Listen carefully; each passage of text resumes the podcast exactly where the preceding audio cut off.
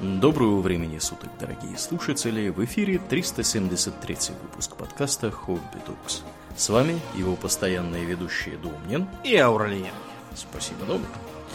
Итак, сегодня мы переносимся из мрачного мира далекого будущего, где всегда война, и технологий, связанных с мрачным миром далекого будущего, в самое, что ни на есть, настоящее. Ну, тоже поговорим некоторым образом о технологиях. О чем же мы думаем сегодня? Мы сегодня поговорим о знаменитейших хакерах и их деяниях, а также о некоторых сопутствующих аспектах.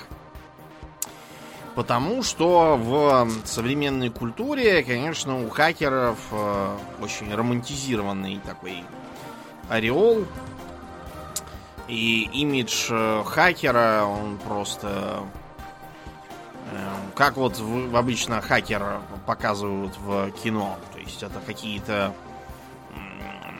молодые, причем часто даже очень молодые граждане, которые эм, либо пробираются там куда-то, подключают свой ноутбук к монструозно выглядящим эм, мейнфреймам размером там больше них самих, или, как вариант, э, сидят дома там у себя, но при этом даже дома они обязательно одеты в, хакают. Э, в толстовку с капюшоном и в темные очки сидят в полутьме, чтобы, видимо, э, ослепнуть через полгода и на этом прекратить свою деятельность.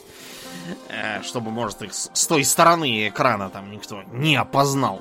Да и на экране у них э, носятся какие-то цифры туда-сюда, вверх, вниз, влево, вправо. Какие-то открываются окошки. Там, в лучшем случае они там э, пингуют Google в этот момент. Или еще что-нибудь такое делают.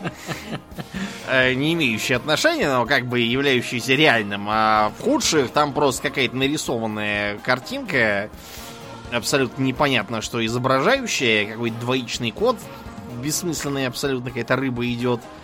А, или в тяжелых случаях там а, визуализируется взлом, что они через какие-то там а, виртуальные норы куда-то лезут, какие-то там вылезают надписи в стиле Access Denied, и причем все это обязательно так называемым viewer-friendly интерфейсом бывает user-friendly интерфейс, а бывает viewer.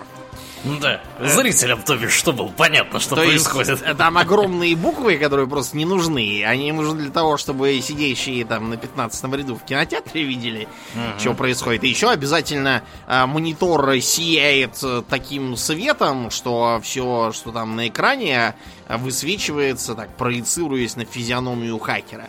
Реально, если вы попробовали так посидеть, ну, ну вот возьмите обычный там диапроектор, через который вам предки в детстве показывали аленький цветочек. Вот, и то, как вы там маленькие на диафильмах купаетесь в ванночке. Попробуйте вот сесть перед ним, включить его и глядеть так в, в него. Вы через секунду поймете, что это очень глупая затея. Если вам дорого ваше зрение, наверное, не надо так делать. Эм, и э, хакер начинает э, просто молотить по клавишам. Ни один хакер нормальный никогда не использует мышки. У них просто их нет, этих мышек. Они не используют ни мышки, ни тачпад, ничего. У них чисто тракториный интерфейс всегда. И вот, значит, он э, молотит по клавишам, грохот от этого такой, словно товарный поезд едет над головой у тебя. А, просто потому, что обычно в этот момент показывается его а, озадаченная рожа, а нам надо понимать, что он не просто там тупо смотрит, а что он адски взламывает там чего. Да. Поэтому обязательно нужно вот такой вот на, на заднем плане грохот по клавишам, и тут он такой какой-то врубает непонятный прогресс-бар, который непонятно чего, опять же, символизирует. И такой, ага, готово! И там с, с каким-нибудь пищанием чего-то там открывается, какие-то немыслимые э, базы данных, где все злодеи тут же э, в анфас и в профиль показаны, можно посмотреть, где они живут и что делают в данный момент. Да, ну или, по крайней мере, банковские счета Да. внезапно И, появляются. и и можно украсть оттуда деньги, причем деньги будут тоже через прогресс-бар так а, в одном Да, месте да. убывать так по одному доллару. Так Перечисляем! Да. И злодеи в последний момент это заметят, и последние там 3 доллара успеют все-таки предотвратить. Ухватить. ага. А, не то чтобы это было вот совсем совсем ни о чем и мимо, то есть какие-то отдаленно похожие дела, да, бывают, но все в жизни гораздо скучнее, сложнее, длиннее и унылее. Вообще, сам термин хакер, он не совсем корректный, потому что в большинстве случаев, когда его используют обыватели, под хакерами понимают скорее крекеров, то есть взломщиков, которые взламывают какие-либо системы защиты. Это может быть пароль в ваших социальных сетях, чтобы из-под вашего аккаунта рассылать вашим друзьям э, просьбы отправь 300 рублей на такой-то номер, э, завтра отдам. Кто-нибудь из ваших друзей лопухнется, отправит, а потом будет вам предъявлять, что вы не отдаете деньги. Да. Ну, Вот это может быть, э, допустим, взлом какого-нибудь сайта с использованием CQL. Что такое CQL, Аурлиан? Сиквел, он же SQL, Да. он же, да, он же Правильно Гоша, он же sequel, Гога. да, вообще. Сиквел, да. Ну, да, его, кто как его называет, но это, знаешь, как GIF и GIF. Да. примерно из той же оперы. Это реляци- реляционная база данных, ну точнее язык, который предназначен для э, работы с, этим, с, с этими самыми базами данных. Вот буква L в этой самой аббревиатуре, она как раз отвечает за слово language. То есть там что-то, что-то, language. Вот, я до сих пор не помню, как это все расшифровывается. Но, тем не менее, да, это вот один из таких классических стандартов того, как можно хранить данные э, о чем угодно. И вот эти все шутки в стиле drop table, что-нибудь там minus-minus, точка с запятой, там, я не знаю, все что угодно. Вот, это вот как раз про вот эти вот баз данных. Да. Так вот, э, самый такой простой и распространенный пример из учебников это как раз э, по- попытка взлома через уязвимость в сиквел. Э, Если на некоем сайте есть какая-то форма заполнения, и там можно юзернеймы регистрировать пользователей всяких, то там, допустим, может быть код там statement равно выбрать из пользователей, где имя равно имя пользователя.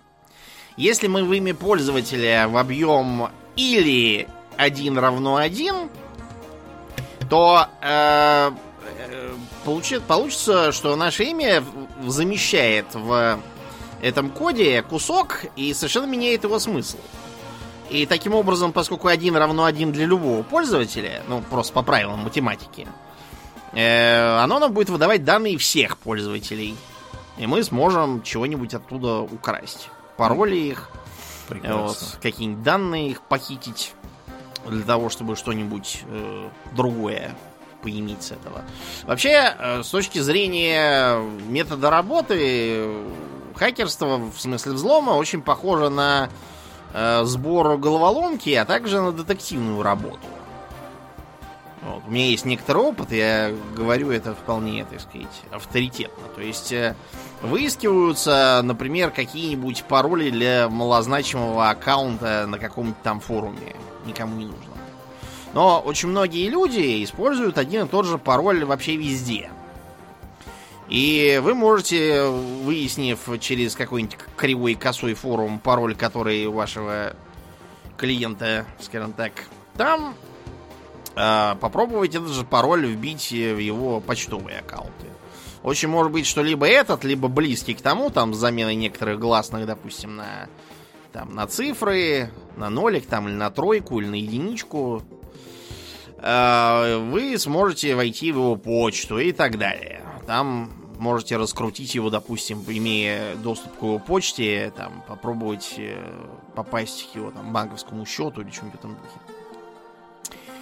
А, кроме того, далеко не всегда хакеры, они же крекеры в данном случае, используют именно такие программные методы. Зачастую это так называемая социальная инженерия. То есть, проще говоря, мошенничество, так сказать, офлайн. То есть использование каких-нибудь жульнических способов, чтобы что-то у вас там вызнать. Э, у Цианида и Счастья был такой смешной комик-стрип, где какой-то мужик интервьюирует э, этого... Как звать этого... А, Джастина Бибера, во. И задает ему там всякие вопросы, типа, у вас была Девичья соб... фамилия вашей Ну матери. да, да, да, да, да. У вас была собака? Как, как ее звали? Он там говорит, ну, вроде как Шарик там или Бобик. А он такой сидит, так, кличка первой собаки Шарик. И взломает эту почту. А, Например, э, в основном на социальной инженерии базировал свои успехи известнейший хакер Кевин Митник, который, в общем-то, для людей из 90-х был, наверное, тем, кто ассоциировался с этим словом.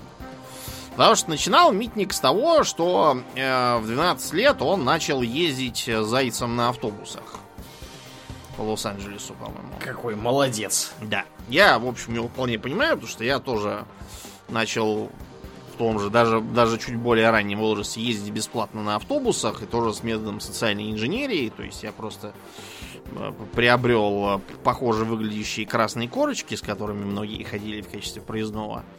Вот, и показывал их в метро и ехал себе. Хотя там была какая-то глупость написана, типа удостоверение гения, там что-то такое. А Вот. Так что я вполне понимаю Митника, но Митник действовал э, гораздо более сложно. Значит, он заинтересовался тем, как э, производятся билетики э, проездные, которые там надо было пробивать перед тем, как э, они становятся действующими, и ты садишься на автобус. Он э, выманил информацию о том, где взять э, компостер специфический, сказав, что это ему нужно для лабораторной работы в школе. То, что называют School Project. Мгм.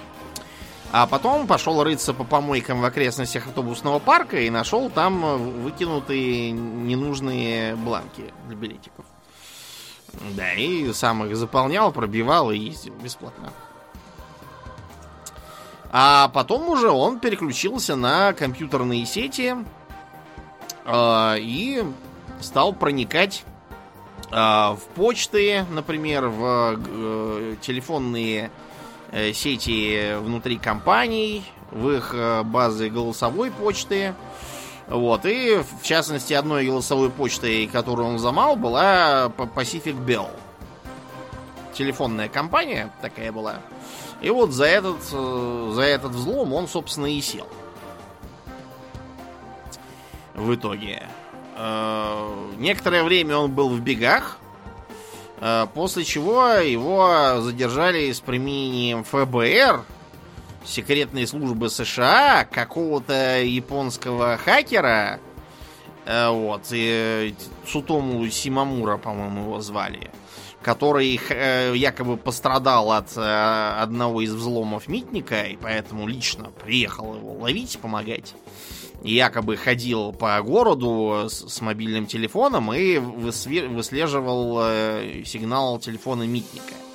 Он был не дурак и использовал э, клонированные мобильные телефоны, то есть просто, проще говоря, поддельные симки. Вот, что его нельзя было просто так найти, у него их было множество.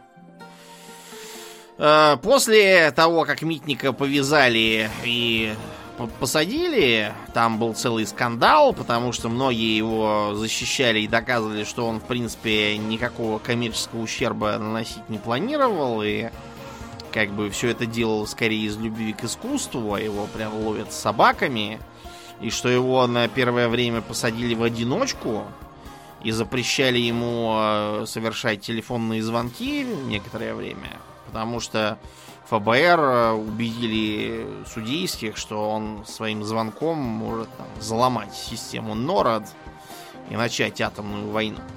Э, Митник ничего подобного не делал, это делал немножко другой человек, э, его ему тоже поменьше. Факт то, что, в общем, отдуваться за это пришлось Митнику в том числе. Кроме того, он отдельно отмечал, что в тюрьме не не давали кошерную еду. повесили висяк и не давали кошерную еду. Да.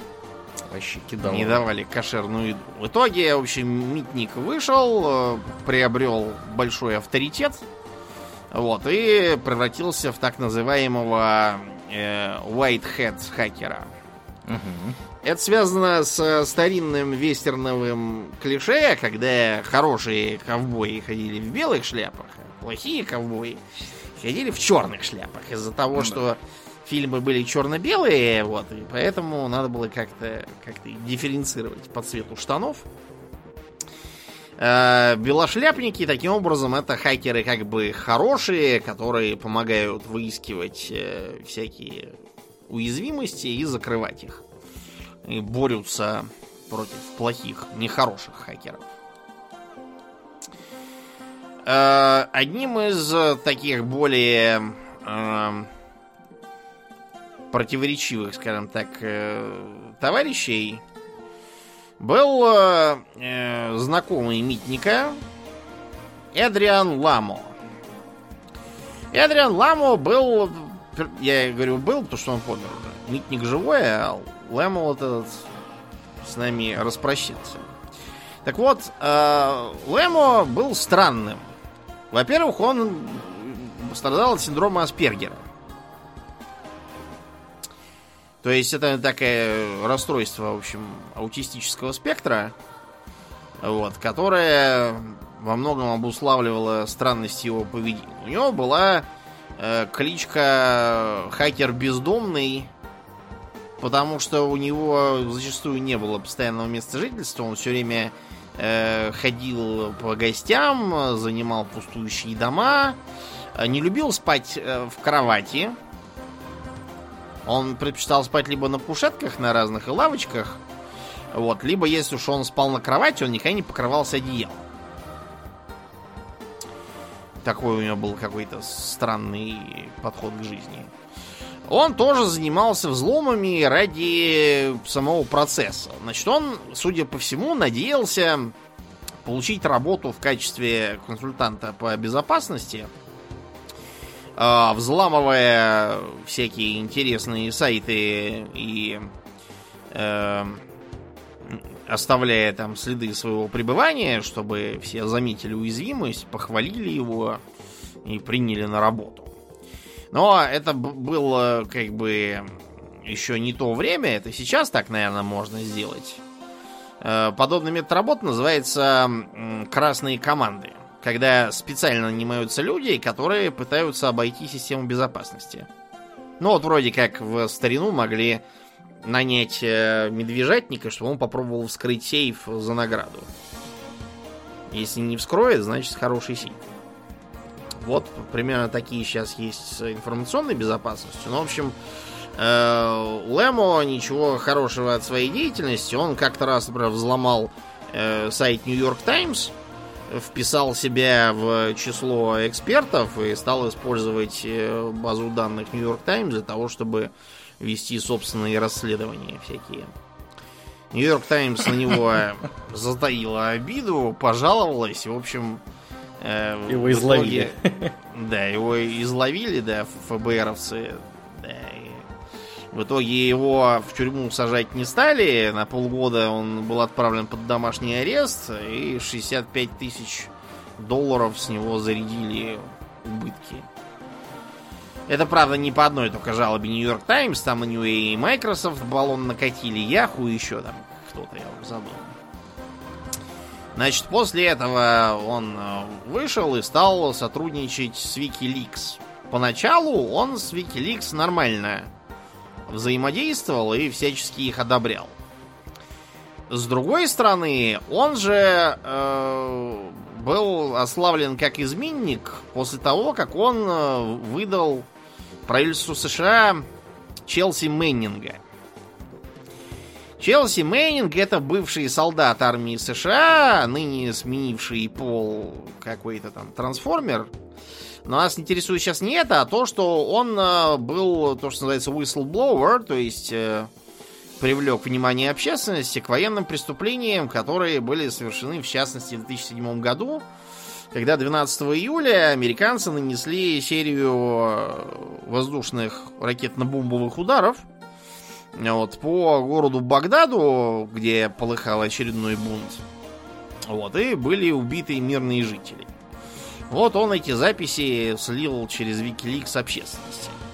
Э, Лемо э, решил, что Мэннинг э, подрывает безопасность армии США и что он действует безответственно и накапливает любой вообще компромат, любые данные, и все их сливает и ставит таким образом под угрозу жизни американцев как в Ираке, так и в самих США. Вот. Так что, значит, он его сдал, Мэннинг отправился под суд, а Лемо получил клеймо стукача и навсегда рассорился с Ассанжем. Кроме того, он э, был на ножах с движением Anonymous, то есть э, сицентрической организацией хакеров, которые занимались, в частности, борьбой с церковью саентологии, mm-hmm. постоянно их дедосили. Что такое DDoS-атака, Аурлиен? DDoS-атака это denial of service, то, что называется. Это атака, когда вы э, посылаете огромное количество э, очень маленьких пакетов какому-либо серверу, и сервер обслуживает эти самые пакеты вместо того, чтобы обслуживать реальных людей. То есть вы забиваете его пропускную способность, по сути. Вот. А решается это разными образами, эм, отключениями, там, я не знаю, каких-то, условно говоря, как вообще выглядит обычно DDoS-атака? У вас есть очень-очень большое количество устройств, либо это ботнет какой-то, то есть это количество, ну, огромное количество зомбированных каких-нибудь там, я не знаю, роутеров, умных камер, э, компьютеров, всего чего угодно. Все, что умеет ходить в интернет, посылать пакеты. Может быть частью ботнета. Э, либо это что-то вот какое-то еще какое-то вот такое вот ботнетоподобное создание, то есть это очень много устройств посылает одновременно на один и тот же сервер или по одному и тому же IP-адресу посылает большое количество запросов. Почему я делаю оговорку по одному и тому же IP-адресу? Потому что, ну, у вас, как бы вот, да, ваш сервис, он может быть, э, по сути, на нескольких серверах физически находиться. И эти самые сервера, они могут наружу смотреть через штуку под названием Load Balancer, балансировщик нагрузки.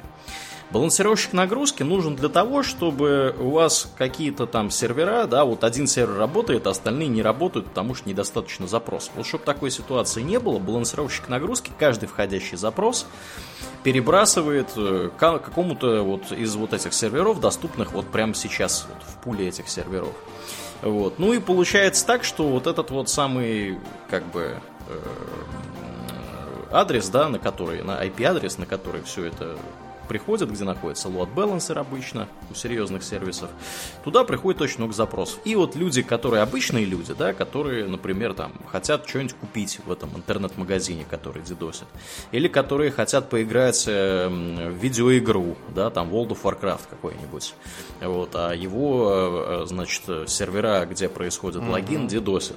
Либо еще что-то происходит, тоже там DDoS атака, да, э, то есть вот эти пользователи не могут воспользоваться э, услугой, да, mm-hmm. что-то купить, во что-то поиграть, э, и вот э, как бы компания, которая подвергается DDoS атаке, терпит убытки. Да. Вот, то есть это очень-очень плохо.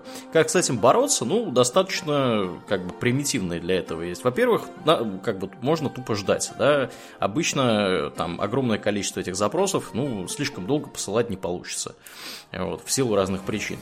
Вторая, второй способ просто отключать устройства, которые ведут себя как вот подозрительно. Mm-hmm. Вот, то есть, или какие-то прям, я не знаю, отключить там Танзанию какую-нибудь, или Бангладеш, откуда приходит большая часть запросов.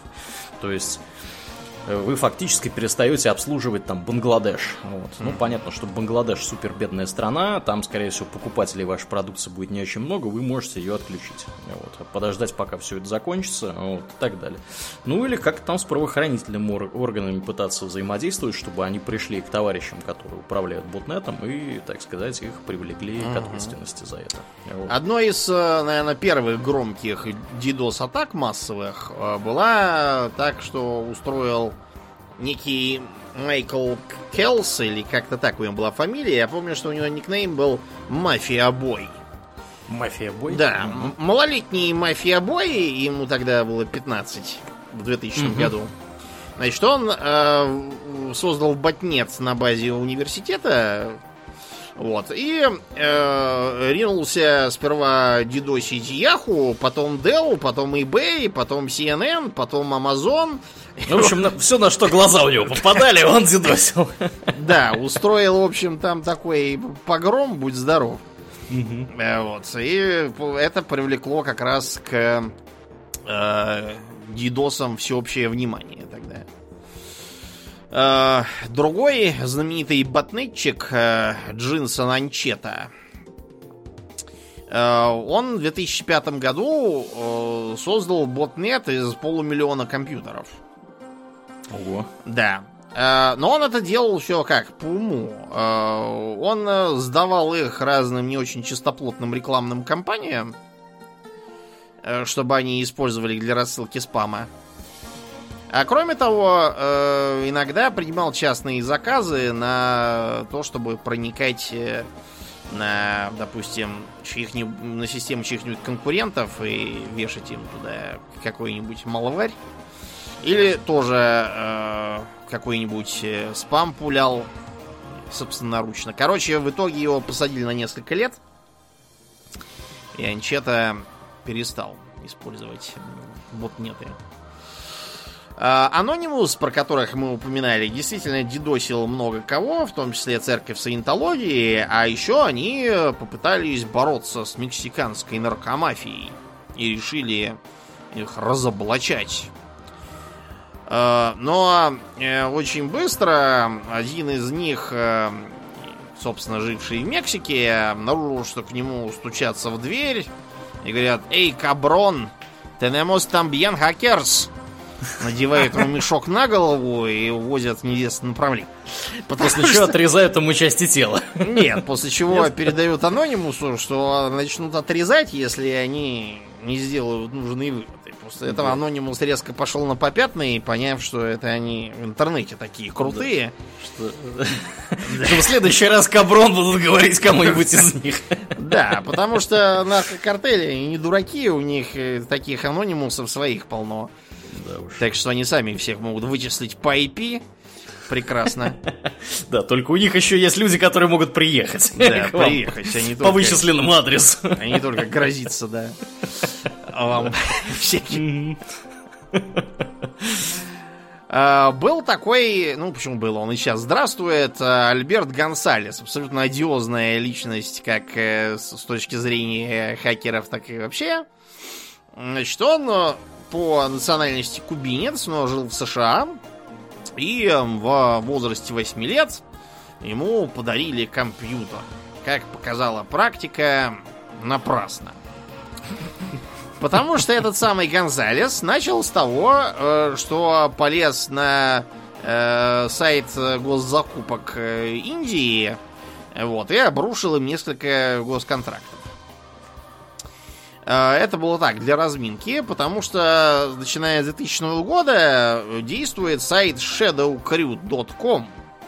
Этот самый Shadow Crew такой был даркнетовский базар, где можно было, например, приобрести чьи-нибудь паспортные данные или какие-нибудь банковские карты. Так что недостатков клиентов кардерах у Гонсалеса не было. Вот как-то так постепенно Гонсалес начал перетекать в связанные с кардингом киберпреступления. И так э, э, пошел резво к успеху, что к 2007 году ему удалось украсть 50 миллионов кредитных карт. Дала кредитных карт 50 миллионов. Ну как, не украсть, а просто украсть их данные. Э. Причем он опять же действовал все по-хитрому. Э, э, Он ниоткуда не снимал там сразу все деньги, потому что это бы вызвало предсказуемую реакцию. А он понемножечку от каждой из 50 миллионов снял, чтобы там затерялось. Мы решили что такая комиссия очередная. Он плюс еще там туману напускал Чтобы даже банк с трудом мог понять, что это за странное такое списание, откуда. И в банках думали, что это, наверное, клиенты подписаны на какой-нибудь там порноканал. Вот, а клиенты думали, что это банк с них за что-нибудь там снимает такое за обслуживание, никто ничего не делал. Так что Гонсалес хорошо жил, у него потом во дворе э, дома его родителей откопали миллион долларов. Пиратский ну, класс. бывает такое, да? Да, сам он раскатывал на BMW. Это в США-то, да? Угу. Как бы там, кто катается на BMW, это большой человек. BMW, ну как бы да, где, где, собственно, производят BMW, да, и где США. Да, и, в общем, он богато жил. Но э, в 2008 значит, он э, покусился на магазины 7-Eleven. А вы знаете, что 7-Eleven это один из столпов американского общества. Да. Э, то есть это местные круглосуточные, где можно купить бухло ночами. Да, и он много где в Европе есть. Вот, например, у нас он тоже есть. Вот. Но он, правда, конечно, со шведским колоритом. Там продается каниль булле. Вот. Кофе можно незамедлительно себе раздобыть. Вот. Ну и от американских наших друзей там, естественно, продаются сосиски, вот, которые можно в булку засунуть. Ну а так, да, вот такой магазин, который открыт круглосуточно. В общем, а, через некоторое время его такие изловили, и в 2015 году влепили ему срок, потому что отверзлись бездны. Оказалось, что он еще в возрасте 22 лет был арестован э, за кардинг и э, сдал около трех десятков своих коллег по опасному бизнесу секретной службе США, потому что она у них занимается в том числе и так называемый wire fraud. Mm-hmm. То есть, как бы электронным мошенничеством по нашему. Прикольно. Да. Молодец какой. Ага. И, и именно поэтому они его и не трогали. И поэтому-то он, собственно, и наворовал там огромные деньги. Далее оказалось, что э, таких масштабов его кардерские махинации достигли потому, что он использовал все те же самые сиквел э, уязвимости на сайтах всевозможных э, магазинов одежды, там всяких этих э, супермаркетов, всяк, короче, таких, у которых есть всякие клубные карты. Вот, и с которыми многие расплачиваются через кредитки. Вот, и кредитные, собственно, данные хранятся там у них. Он э, нехитрым способом через сиквел уязвимость эти карты оттуда и воровал. Был страшный скандал, многие из этих э, ритейлеров э, получили протесты, массовые там возвраты карт и тому подобное. Да, короче говоря, сейчас этот Гонсалес, по-моему, до сих пор э, сидит, э, пытается судиться с правительством, доказывая, что он э, чуть ли там не секретный агент, и все это он, он родил за поимку опасных преступников, а сам просто должен был вести агентурную деятельность. По, по нему написано несколько книг, но, к счастью, после прецедента с тем серийным убийцей, как его, с еврейской фамилией, кличка еще Сэм Сэна, э, Сэма, э, Берковиц, во. После прецедента с Берковицем, если ты посажен в тюрьму, то э, книги и фильмы про тебя не могут тебе приносить деньги. Чтобы не повадно было, а то как-то получается странно. Crime да. does pay, выходит. Ну, это как история была с тем же самым Сноуденом, который написал книжку. Uh-huh. Вот. Но его, правда, не успели посадить. Но, тем не менее, там э, были какие-то судебные разбирательства на предмет того, что вот, либо вы нам, как государство, значит, перечисляете все доходы, полученные на вашей территории, э, значит, от книги, от продаж книг Сноудена, либо мы к вам присылаем что-нибудь, что умеет демократию распространять по миру. Вот. Как бы догадайтесь, какая страна этим занималась, да. Ну, я думаю, все очевидно. Да. А, мы упомянули, что э, ФБР была напугана перспективой взлома системы NORAD и запуска ракет или еще там чего-нибудь такого. И не сказать, чтобы они были совсем прямо параноиками ни, ни на чем. Потому что в 1983 году был такой эпизод. Э, товарищ под ником Дарк Данте э, паспортное имя Кевин Полсен, э, влез в Апронет.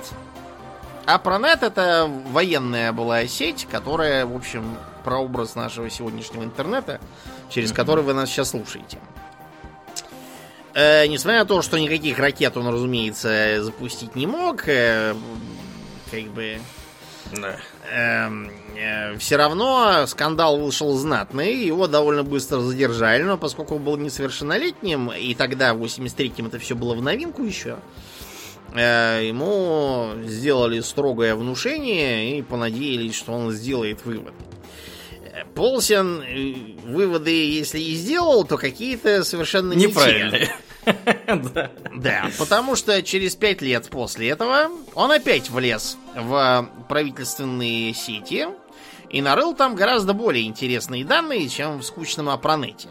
Ага. А, про свергнутого филиппинского президента Фердинанда Маркоса. И в частности то, как здорово он воровал, пользуясь покровительством э, США, поскольку он был их сукиным сыном. Вот так сюрприз.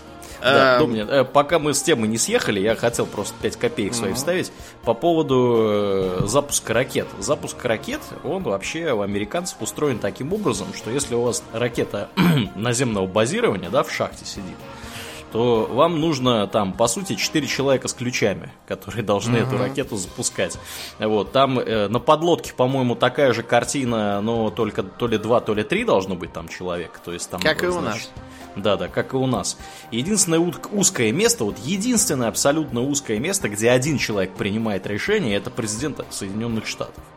Вот его, как бы, решение оспорить, ну, не может никто, по, по логике, да, по идее. Это вот единственное место, где вот во всем процессе запуска ядерного оружия у американцев один человек принимает решение. На всех остальных уровнях это как минимум несколько. То есть там двое, четверо и так далее. Да, так что, естественно, никакие ракеты запустить э, через интернет это нереально. Да. То есть сюжет фильма Терминатор, он ничего общего с реальностью, как вы уже догадались, не имеет. Да. Вот, в общем, Полсен, как я уже сказал, не успокоился, э, расп... обнародовал данные по вороватому Маркосу, Угу. успел побегать от американских властей, еще там кое-какие чувствительные документы обнародовать, э, выиграть э, себе, по-моему, Порше или что-то в этом духе. Да, да, Порше он выиграл. Знаешь как? Как же? А, там был розыгрыш на радио. Значит, кто дозвонится на студию 102, тот получит, я, видимо, 102 модели какой-нибудь Порше. Ага. Почему такой было? Что сделал Полсен? Он, короче, эм, эм, с помощью э, звонилки произвел 101 звонок, после чего еще раз позвонил уже собственноручно. Молодец. Бобер. Да, в общем, в итоге его все-таки поймали а-та-та. Э, и даже запретили ему приближаться к компьютерам на несколько лет. В итоге он Э, сейчас, по-моему, его можно почитать на портале Wired. Я его периодически почитываю. Угу. Вот, э, что он пишет из... Писал из последнего. А что-то он давно не писал, в 2016 году только. Ну, наверное, ушел оттуда. Я надеюсь, что он не помер. Ну-ка, сейчас проверим, помер он или нет. Нет, да, живой. Пока Домнин, пока Домнин проверяет, я живой, хотел сказать, живой. да, что, что Вообще, это очень распространенная ситуация с описываемыми сегодня гражданами, когда они по молодости и глупости делали какие-нибудь там непотребные вещи, их присаживали посидеть, подумать, да, тайм-аут им устраивали. После чего они вставали на путь исправления и раскаяния и стали, начинали заниматься Э, собственно, вот этим вот самым white-хакингом, да, то есть, uh-huh. по сути, быть консультантами по безопасности вот, компьютерных сетей и так далее. Так что да, я совершенно не удивлен услышать. Это не а... только для, например, хакеров, это и для мошенников, например, и шулеров характерно. Любое казино содержит целую кучу бывших шулеров, которые сидят там и выслеживают своих коллег бывших. Uh-huh. Э, потому что, так сказать, э, что нужно, чтобы поймать вора? Нужен другой вор. Э, да. Так вот, я упомянул про вот эту вот Порше, которую выиграл Полсен, не случайно. Дело в том, что в старые эм, былые годы, когда еще про какой-то там интернет было даже странно э, задумываться, 70-е, я хочу сказать, и 80-е, вместо хакеров были так называемые фрикеры. Фрикеры это были взломщики аналоговых телефонных сетей, которые, кстати, тесно примыкали к радиопиратам разнообразным. Например, э, один из самых знаменитых, э, и, кстати, до сих пор живых, хотя он 43-го года рождения, уже довольно престарелый дедушка, вот, но он до сих пор активный. Э, капитан Кранч. Капитан Кранч? Настоящее имя Джон Дрейпер. Дело в том, что он справа занимался радиопиратством, а потом он обнаружил, что в коробках э, с завтраками Капитан Кранч. Я вот только хотел сказать, у него что-то что, как, как завтрак? Да, как завтрак. обозвать. Значит, в коробках с этими хлопьями или что там было? Хлопья, хлопья, да. Да, Капитан Кранч, э, там были свистульки такие для забавы. Детские. Складывались да. детские, да. Он обнаружил, что свистулька свистит э, на частоте в 2600 Гц. А это была та самая точь-в-точь частота, на которой работали тогдашние АТС. И поэтому можно было, посвистев в телефон, можно было бесплатно звонить куда хочешь. Неплохо. Да, капитан Кранч э, якобы однажды даже дозвонился до президента Никсона и э, заявил, что это, значит, на связи администрация города Лос-Анджелеса э, с призывом о помощи. Город испытывает страшную нехватку туалетной бумаги. Неизвестно, было такое или нет, но могло бы быть, наверное. Другим известным фрикером э, значит, являлся Джозеф Эгрессия. Эгрессия от рождения был слепой. И как многие слепые, он обладал абсолютным слухом. Кроме того, как слепой, он как бы увлекался всем, что звучит, по понятным причинам с детства, и любил играть с телефоном. Потому что для слепого телефон очень важен. Позволяет ему общаться с людьми, э, как бы не испытывая особых неудобств от отсутствия зрения. По телефону угу. же никто никого не видит. Угу. Вот и поэтому телефон для агрессии, как и для многих других слепых, был очень важен. Так вот, пока он возился с ним в детстве, он обнаружил, что э, можно звонить, даже если не работает или отсутствует, э, э, как это, диск. Во, я, я уже забыл, что в нашем детстве был за телефон. Да. Да. Да. Даже если не, не работает или принципиально отсутствует диск, потому что какой-нибудь там телефон. Вот помните, э, в советских поликлиниках в кабинетах стояли у врачей такие э, телефоны без дисков, внутренней связи. И угу. не только там, я просто говорю, где их все могли видеть. В поликлинику-то все ходили. Я в детстве очень удивлялся, как так и зачем нужен такой телефон, если никому нельзя позвонить. Я поэтому в детстве подумал, что это чтобы им звонили, а сами не отвлекались от работы и не назвонили никому. Так вот, а, он обнаружил, что если нажимать на рычаг с определенной частотой в определенном порядке, можно пользоваться этим вместо набора. Те, кто смотрел художественный фильм «Красный дракон» с э, Энтони Хопкинсом про э, этот про Ганнибала Лектора, то вот там как раз Лектор использует такой приемчик, чтобы дозвониться до маньячилы и слить ему не, этого ФБРовского эксперта. А, а второе, если свистеть в телефон на определенной частоте, то можно тоже много чего интересного делать. Насвистить. Да, mm-hmm. можно кому-нибудь там бесплатно позвонить. А тогда звонки были дорогие, причем, э, как бы там, чем дальше ты звонишь, тем оно дороже. Mm-hmm. Там была сложная система. Из-за того, То что... Не как сейчас межгород, никак, и неважно нет, как. Никак mm-hmm. сейчас. И э, более того, бывали даже два разных телефона в доме. Один местный, другой межгород. О, как? Угу. А, так вот, и помимо этого можно было даже настраивать переадресацию для разных номеров. Несмотря на то, что Энгрисси этот самый э, использовал все это скорее для того, чтобы разнообразить свою бедную жизнь и общаться с разным народом, вот. Э, он, э, кстати, пользовался этим, чтобы популярность среди сокурсников приобрести. Вот. В итоге к нему пришли ФБРовцы, э, и, короче, могло бы кончиться плохо, но, видимо, решив, что он слепой и не хотел ничего сделать плохого, э, его взяли на работу в телефонную компанию. Вот. Э, сейчас с нами Энгарисии нет, он помер в 2007. Mm-hmm. Да. А, у него были какие-то проблемы с депрессией, он какую-то секту основал непонятную. Ну, такую, знаете, не секту на самом деле, а просто шуточную такую, э, в которую можно было по бесплатному телефону всем звонить и беседовать там с кем-нибудь. А этот самый Лемо, про которого я упоминал и который сдал Челси Мейнинга, он тоже умер не так давно, по-моему, в 2018 году. Э, умер он э, без внятных причин, по крайней мере, вскрытия ничего такого не нашло. Э, для смерти такого молодого человека, наш ровесник был. Mm-hmm. Ну, чуть постарше. Не так важно.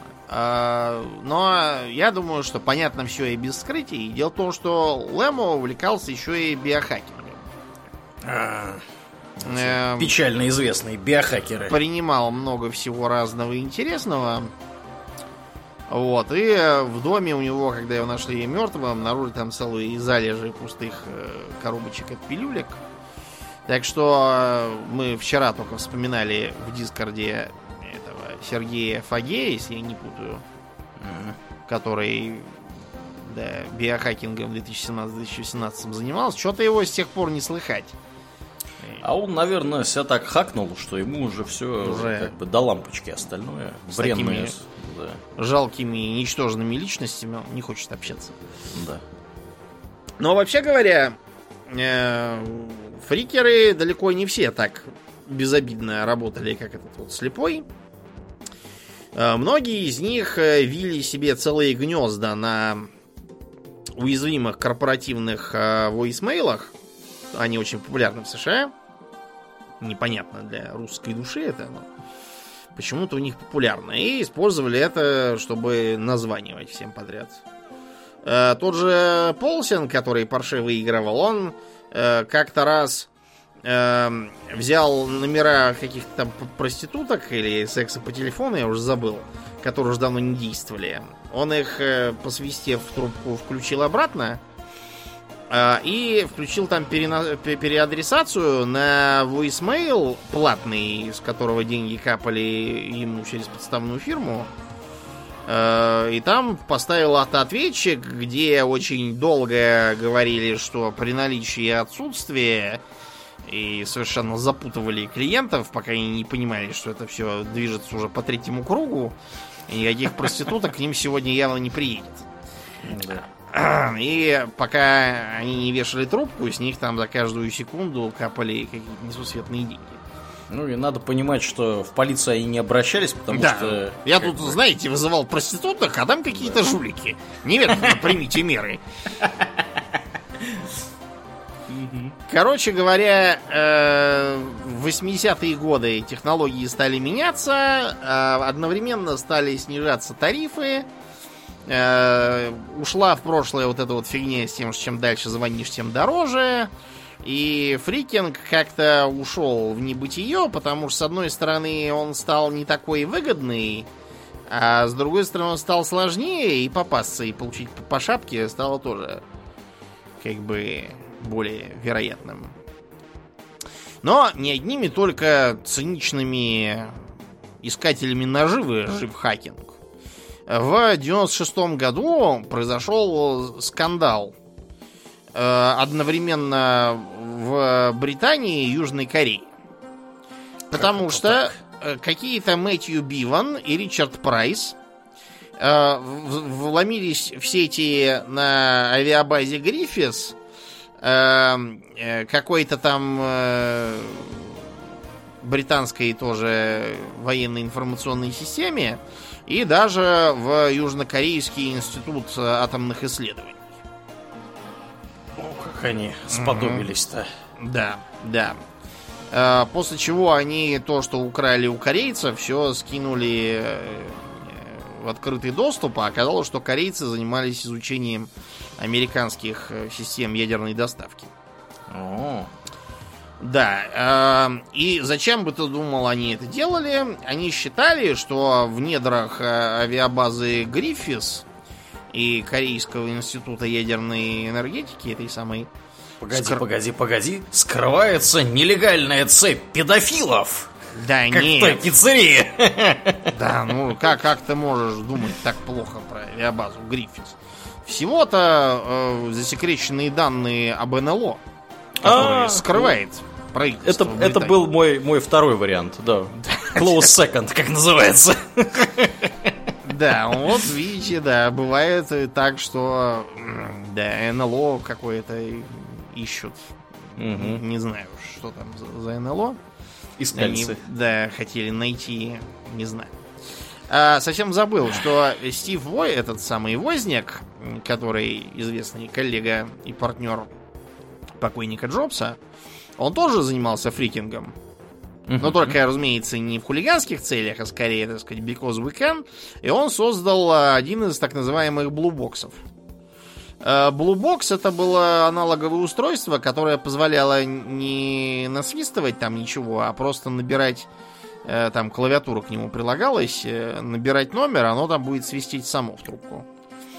Э, В музее можно посмотреть на то устройство.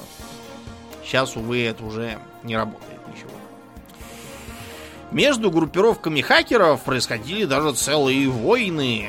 В 90-е годы, например, э, Калифорнию сотрясала Великая хакерская война. Да ладно. Мгм. Не слыхал про такую, ну-ка. Все началось с того, что от какой-то э, хакерской группировки, я забыл, как она называлась, Shadow чего-то там, как- какое-то такое было дурацкое название, м, откололась группа молодых хакеров, которым не нравился снобизм э, и дедовщина, царившие там, и они устроили свою группу хакеров, назвали ее э, Legion of Doom. По-моему, название они взяли из каких-то комиксов про каких-то там суперзлодеев. Звучит похоже. Да, сокращенно лод просто. Значит, и эм, лод занималась там много чем. В итоге они вознамерились перейти на Whitehead и основать, и даже основали свою э, контору по безопасности. А от них уже, в свою очередь, э, ну не то чтобы отделились, а скорее просто были созданы, так сказать, раз вы нас не принимаете, мы устроим свою хакерскую группу с Блэк Джеком и шлюхами. Значит, э, группировка Masters of Deception, сокращенно МОД. И они э, умудрились поссориться из-за, э, во-первых, э, соперничества, во-вторых, из-за того, что они периодически устраивали друг другу всякие шуточки, в том числе при помощи фрикинга. Например, дидосили не в смысле программно, а в смысле того, что переадресовывали на номер вражеского хакера все звонки вообще с половины города. Так что ему целый день названивали абсолютно левые люди и требовали каких-то отсутствующих там граждан. Ивана Петровича, да, Да. Марфу Степановну. Ларису Ивановну, да, хочу, говорили. Эм, Попытки замириться при помощи телефонных переговоров на всяких там зашифрованных секретных каналах э, кончились крупной ссорой. Э, Считается, что э, один из членов МОД э, сначала влез в чужой разговор лодовцев, сказав «Yo, this is dope fiend from mod», его в ответ обозвали нигером, слово за слово, шутка за шутку. И в итоге один из лодовцев по фамилии Гогганс обозвал противников э, нигерами, латиносами и белым мусором. Ух ты. Да. Э, конфликт разгорелся еще дальше. В итоге, короче, внутри легиона этих самых погибели нашлись люди, которым не понравилось, э, во что их травил Гоганс, а также не понравилось то, что Гоганс мил человек, стукачок, похоже. И начинает э, постукивать на своих властям в попытке набить, так сказать, э, репутацию для своей этой новой фирмы Комсек. Так что, в общем, его и сотоварищи погнали известными предметами, а война вроде как закончилась. Э, считается, что масштабы этой войны здорово раздуты самими участвующими сторонами, которым было нечем больше заняться. Но вот такое вот было. Э, существовало.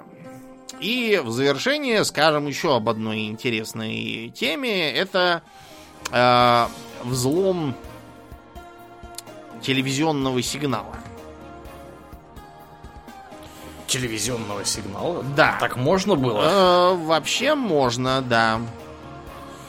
Э, дело в том, что, как вам сказать, э, телефонный, извините, телевизионный сигнал э, на глобальном уровне, то есть там в масштабах всей страны, России, какой-нибудь там, Германии, это дело трудное, и, наверное, проще, не знаю, там, на танках приехать к телецентру, захватить его, и тогда уже вещать, что хочешь.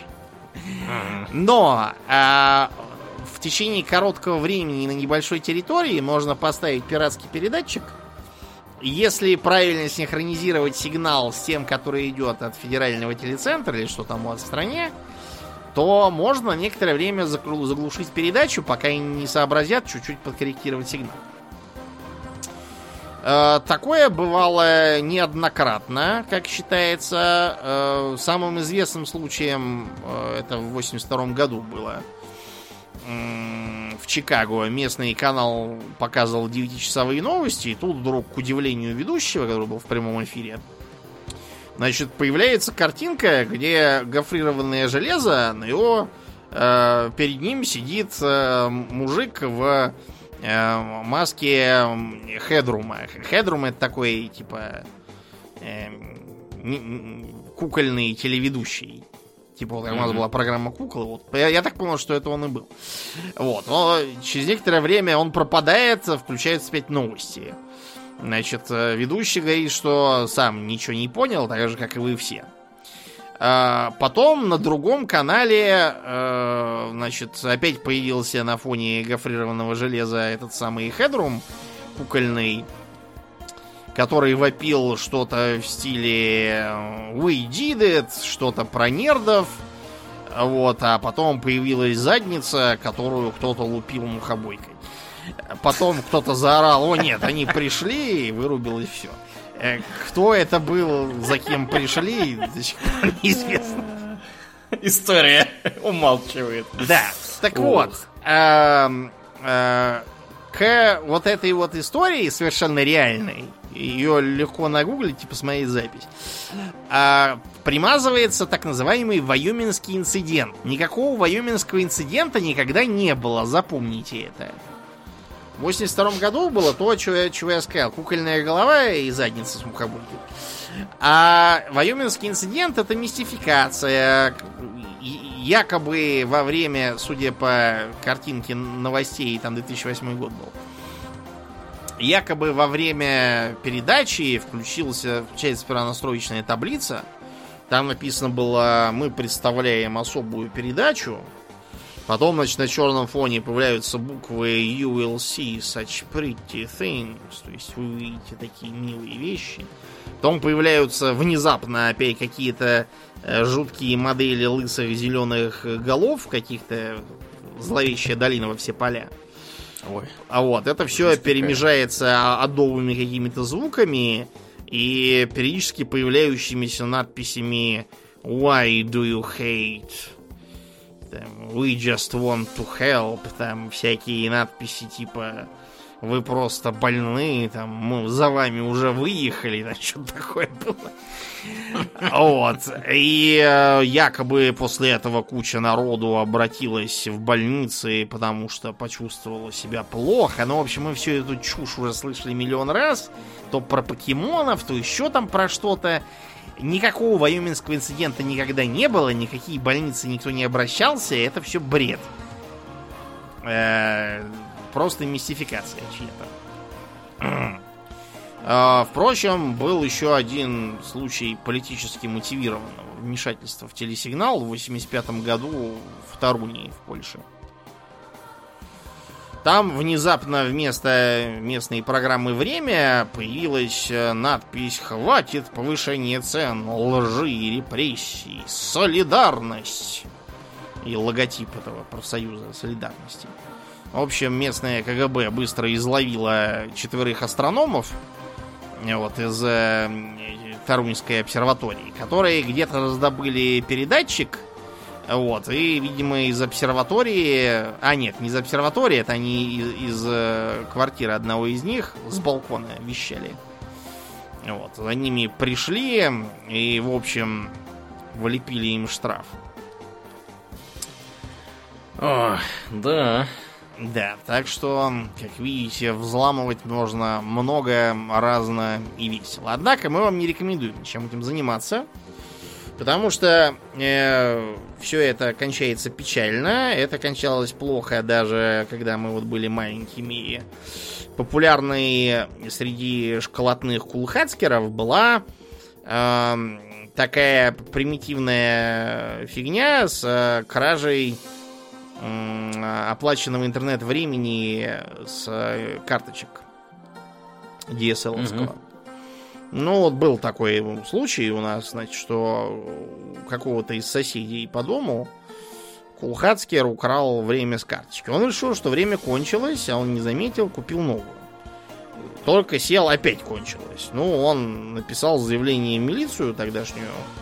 Через, по-моему, два часа хакер уже плакал и обещал, что больше так не будет.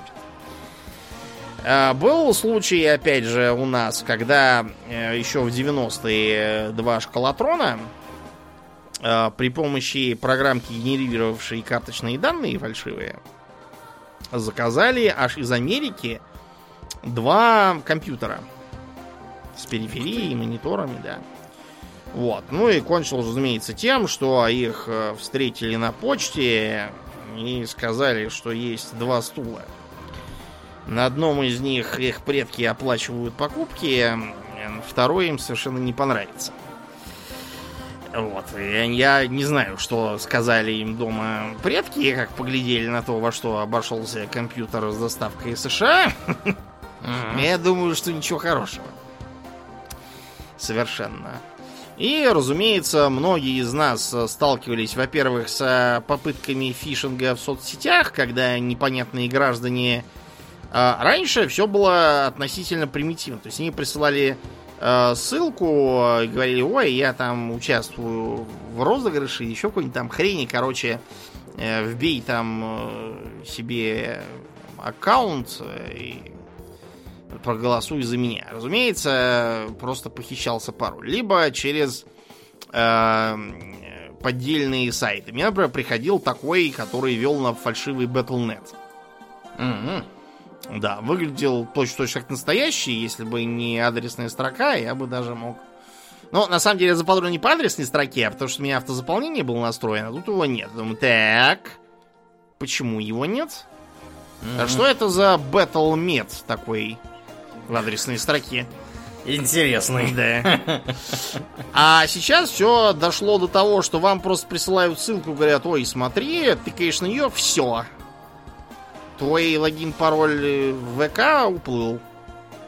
К счастью, сейчас ВК на это реагирует сразу, он тебя моментально блокирует и отправляет тебе на почту письмо о том, что надо менять пароль.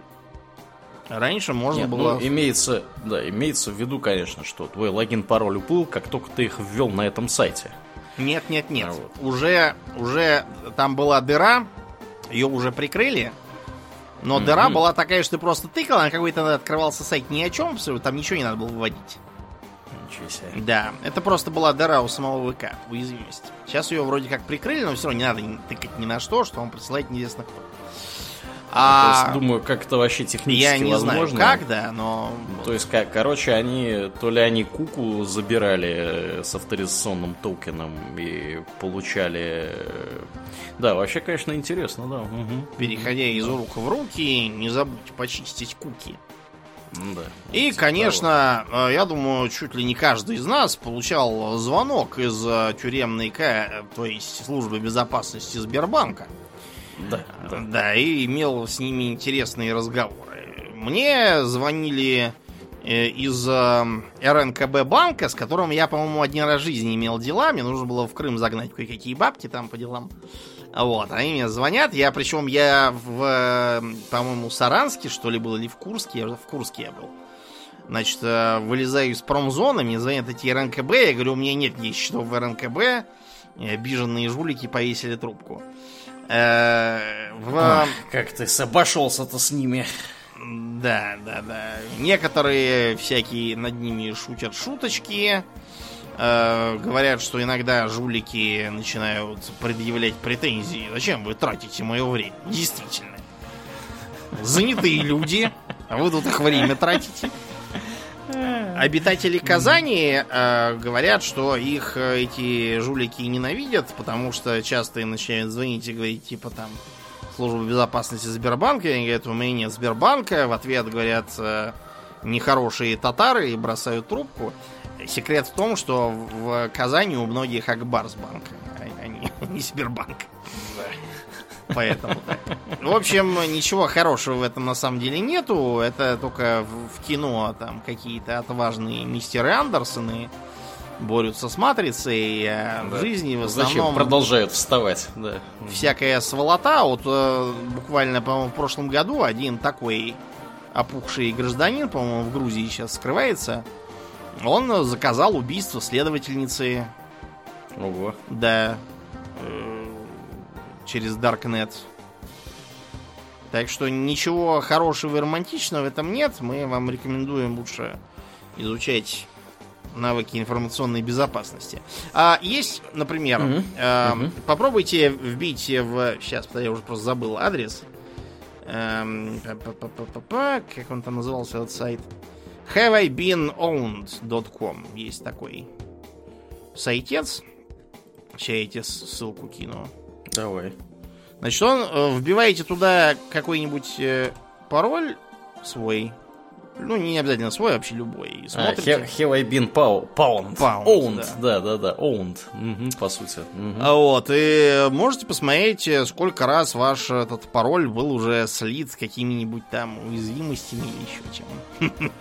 Да, у них есть еще одна интересная функция. У них можно туда зафигачить свой имейл, и они тебе скажут, где твой имейл утек. Или если у них будет появляться, собственно, новая информация э, о- об утекших имейлах, они тебя будут уведомлять. Вот. Да. Ну и здесь прям вот можно зафигачить. э, Капча опять же стоит, я вот сейчас прям проверил. Notify me. Вот, так что да, да, можно вполне себе полезный сервис. Единственное, что иногда, конечно, там бывают из, из опыта собственного пользования, да, там бывают ситуации, когда какая-то база утекла, вообще неизвестно откуда она конкретно утекла. И ты такой, ну окей, хорошо, мой пароль утек. Там даже не то, что пароль утек, там утек, например, там учетные данные о тебе утекли, да, какие-то. И ты даже не знаешь, где это. Потому что неизвестно откуда. То есть просто где-то всплыла здоровенная база данных в интернетах, да, в Даркнете или где. И неясно, как она туда попала. И откуда вообще она утекла. Да, такое бывает. Но вообще сервис очень полезный, да. ну, Всем рекомендую. Да, мы выложим ссылку там. Ссылку, да, приложим, приложим ссылку. И да. на этой позитивной ноте будем заканчивать. Да, будем заканчивать. Я буквально два слова скажу по поводу э, современного состояния дела. У нас тут как раз на работе было э, на прошлой неделе было обучение, в том числе помимо там разных скучных вещей типа комплайенса, GDPR и прочей такой, э, значит, эм, тематики бюрократического характера, была еще и было обучение на предмет э, рас- распознавания попыток взлома, да, и неправомерного доступа к информации. Э, вот у нас в конторе, я уже рассказывал, по-моему, в одном из после шоу, такой забавный, короче, чувак занимается безопасностью информационной. Он э, никогда его, значит, в видеозвонке у него не, не видно его лица, то есть он никогда не врубает видео и вообще там шкерится по-всячески и что-то там пытается какие-то наши penetration тесты сделать вот на нашу систему. В общем, такой конечно, очень специфического характера гражданин. Вот он рассказывал о том, как обстоят дела. Ну, в принципе, там все предельно просто. Самый простой способ что-либо взломать, это взломать мозги человека, который mm-hmm. имеет доступ к чему-либо. Вот, то есть обычно все это выглядит как банальный фишинг. У вас пытаются Э, разузнать либо логин-пароль к чему-то, либо данные вашей, там, я не знаю, кредитной карты, либо получить каким-то образом информацию о э, системе для того, чтобы подломить кого-нибудь другого. Вот. И все это выглядит, да, то есть методы социальной инженерии используются во все поля. То есть давно уже прошли времена, когда там чисто технически можно было куда-то зайти, все было открыто наружу интернету, и никаких там мер безопасности технических не было. Сейчас уже все это как бы не соответствует действительности. Вот. По большей части все везде прикрыто. Если там не делать каких-то откровенно глупых вещей, то... Как Хиллари Клинтон.